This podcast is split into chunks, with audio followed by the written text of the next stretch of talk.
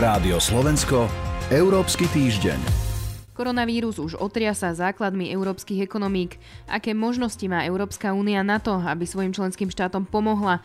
A sú tieto nástroje dostatočné? Téma, ktorú rozoberieme s analytikom portálu Euraktiv Radovanom Gejstom. Moje meno je Sonja Vajsová. Rádio Slovensko, Európsky týždeň. Aké nástroje má Európska únia na to, aby pomohla európskym štátom v boji proti dôsledkom koronavírusu na ich ekonomiky? V podstate ide o tri druhy opatrení. Tie prvé sú snaha o koordináciu nejakých záchranných balíkov členských krajín, niečo, čo urobila Európska únia počas hospodárskej krízy v roku 2008, kedy vlastne fiskálne stimuly európskych krajín boli koordinované. Druhou možnosťou je nájsť nejaký spôsob, ako priamo naliať peniaze do ekonomik členských krajín, či už európskeho rozpočtu alebo z iných zdrojov.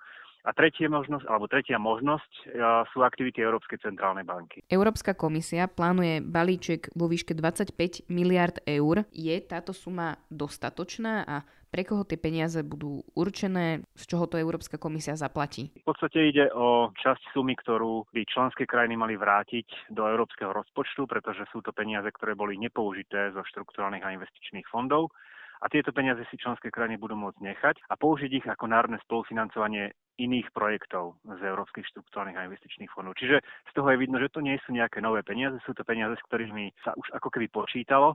Akurát čas z nich členské krajiny neminuli a čas z nich budú môcť minúť skôr a možno na nejaký iný účel. Stačí to nemusí a pravdepodobne nebude z dvoch dôvodov. Ten prvý, tým prvým je, že je to relatívne malá suma. V roku 2008 sa ten fiskálny stimul koordinovaný pohyboval na úrovni nejakých 200 miliard eur a plus ešte ďalšie peniaze boli naliaté aj do, do bank. Druhá vec, ktorá limituje účinnosť toho balíka, je, že ten balík pochádza z európskych štruktúrnych investičných fondov, čiže sú na neho naviazané určité obmedzenia toho, ako môže byť použitý, akými procedúrami. V takýchto prípadoch, keď udrie kríza, častokrát rozhoduje cielená a rýchla pomoc, čo pri európskych štruktúrnych investičných fondoch nemusí byť vždy pravda. Európska centrálna banka oznámila vo štvrtok niekoľko opatrení, prijala napríklad balík monetárnych stimulov. Očakávalo sa ale, že zmení úrokové sadzby, tie však na teraz zostávajú na pôvodnej úrovni. Čo teda Európska centrálna banka reálne môže urobiť a aký vplyv má na e, jednotlivé členské banky v eurozóne? Tak Európska centrálna banka je centrálnou bankou všetkých krajín eurozóny, to znamená, že jej vplyv na menovú politiku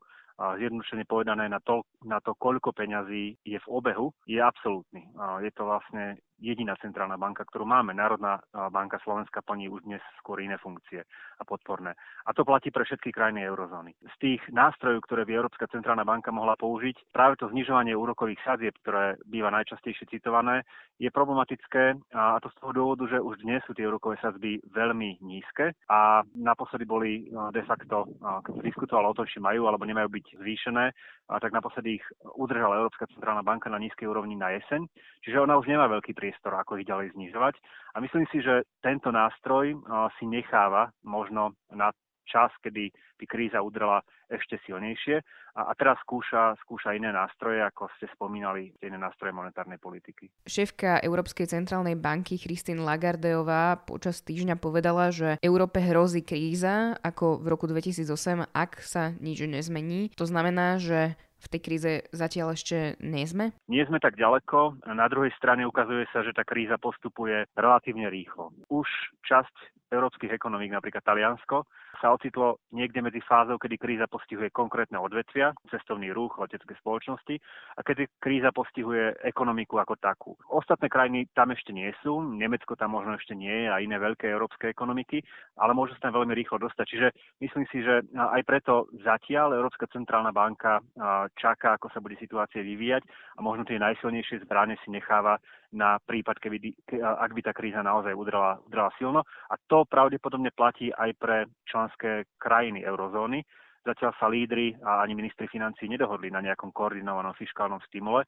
Myslím si, ak kríza, že ak kríza udrie naozaj silno, tak um, tá dohoda príde veľmi rýchlo. Viaceré vlády už oznámili masívne investície do svojich ekonomík. Taliansko do nej naleje 25 miliard eur. Spojené kráľovstvo chce takisto využiť stimuly Portugalsko, Írsko, ale najväčšia európska ekonomika Nemecko zatiaľ stimuly neprijala. Ako sa pozerať na tento krok? Mm, Nemecko ich nezaviedlo a myslím, že to má dve príčiny. Prvou je veľmi konzervatívna rozpočtová politika nemeckej vlády, ktorá je dlhodobá a aj v tomto prípade sa ukazuje. A druhým dôvodom je asi pocit Nemecka, že tá nemecká ekonomika je silná alebo relatívne silná, určite silnejšia ako talianska, takže k tomuto sa ešte Nemecko neodhodlalo. Ale opäť opakujem, ak kríza udrie silnejšie a ona udrie silne aj na Nemecko, pretože, pretože pre Nemecko je napríklad čínska ekonomika, voľný obchod všeobecne, obchod so Spojenými štátmi americkými, tie sú kľúčové, čiže ak kríza udrie, určite aj nemecká vláda bude hľadať nejaký, nejaký spôsob, ako podporiť domácu ekonomiku. Zatiaľ to jediné, čo sa udialo, je, že Európska komisia vyhlásila, že bude pristupovať flexibilne k uplatňovaniu fiskálnych pravidel, čiže dáva priestor na nejaké fiskálne stimuly aj krajinám, ktoré už dnes majú napäté rozpočty. Budú sa teda meniť fiskálne limity, rozpočtové pravidla, teda budú sa ohýbať tie pravidlá, ktoré sú aktuálne nastavené? Môžeme to povedať dvoma spôsobmi. Buď sa budú ohýbať, alebo sa budú uplatňovať flexibilne. Podľa mňa pak stability a rastu, respektíve fiskálne pravidlá ako celo celok dnes majú flexibilitu, ktorá im umožňuje, aby krajinám povolili možno aj väčší deficit v prípade veľkej krízy. A toto sa ukazuje byť najmä v niektorých krajinách Európskej únie ako veľká kríza. Konec koncov takéto flexibilné uplatňovanie pravidel nie je iba záujme týchto krajín, ale záujme celej eurozóny, pretože ak by sa dostalo napríklad Taliansko do dlhodobej a hlbokej recesie, určite to ohrozí celú eurozónu a, a môže nastať niečo, čo sme videli po hospodárskej kríze, kedy sa otriasli základy menovej únie, pretože v niektorých krajinách tá hospodárska kríza udrala veľmi tvrdo. Sú teda nástroje, ktoré má k dispozícii, hovorili sme o nich, Európska komisia alebo Európska centrálna banka, dostatočné? Krajiny Európskej únie majú dostatočné nástroje na to, aby minimalizovali vplyvy hospodárskej krízy na ekonomiku. Členmi Európskej únie sú obrovské silné ekonomiky, ako je Nemecko a ďalšie, ale opatrnosť skôr je na mieste kvôli tomu, čo sme videli v roku 2008 až 2012. Aj v tom čase, keď kríza udrala na eurozónu, mali tieto krajiny nástroje na to, aby minimalizovali včas e, jej vplyv, ale neurobili to. Môžeme dúfať, že sa poučili a teraz to bude, teraz bude tá odpoveď rýchlejšia a ráznejšia. A na druhej strane v niektorých krajinách je povedzme uvoľnenejšia rozpočtová politika politicky veľmi kontroverzná vnútropoliticky a preto napríklad v Nemecku určite bude veľký odpor proti tomu, aby Nemecko nejakým spôsobom akokoľvek, ja neviem, dotovalo alebo pomáhalo prekonať krízu v iných krajinách Európskej únie. Ale opäť opakujem, je to niečo, čo je spoločným záujmom všetkých krajín eurozóny, pretože v konečnom dôsledku tie ekonomiky sú tak prepojené, že kríza v jednej časti, a dokonca aj v relatívne malej krajine, môže otriasť základnú menovej únie a menová únia je výhodná pre nás všetkých, vrátane Nemecka. Čiže pomôže v tomto smere solidarita medzi jednotlivými členskými krajinami? Určite áno, určite áno, lebo opäť to je ponaučenie z krízy 2008 až 2012. Problémom bola neskorá odpoveď, nedostatok spolupráce alebo slabá spolupráca a do istej miery aj taká nedôvera medzi, medzi krajinami, kedy pomoc bola zdržiavaná argumentami, čo ak si ju nezaslúžia, pretože si za tú krízu môžu sami. No v tomto prípade si asi žiadna krajina nemôže v úvodzovkách sama za tú krízu. Je to spôsobené niečím, čo tak trochu nebolo v rukách žiadnej európskej vlády. Takže uvidíme, či prevládne solidarita. Ja dúfam, že áno. Toľko Radovan Geist z portálu Euraktiv a Európsky týždeň.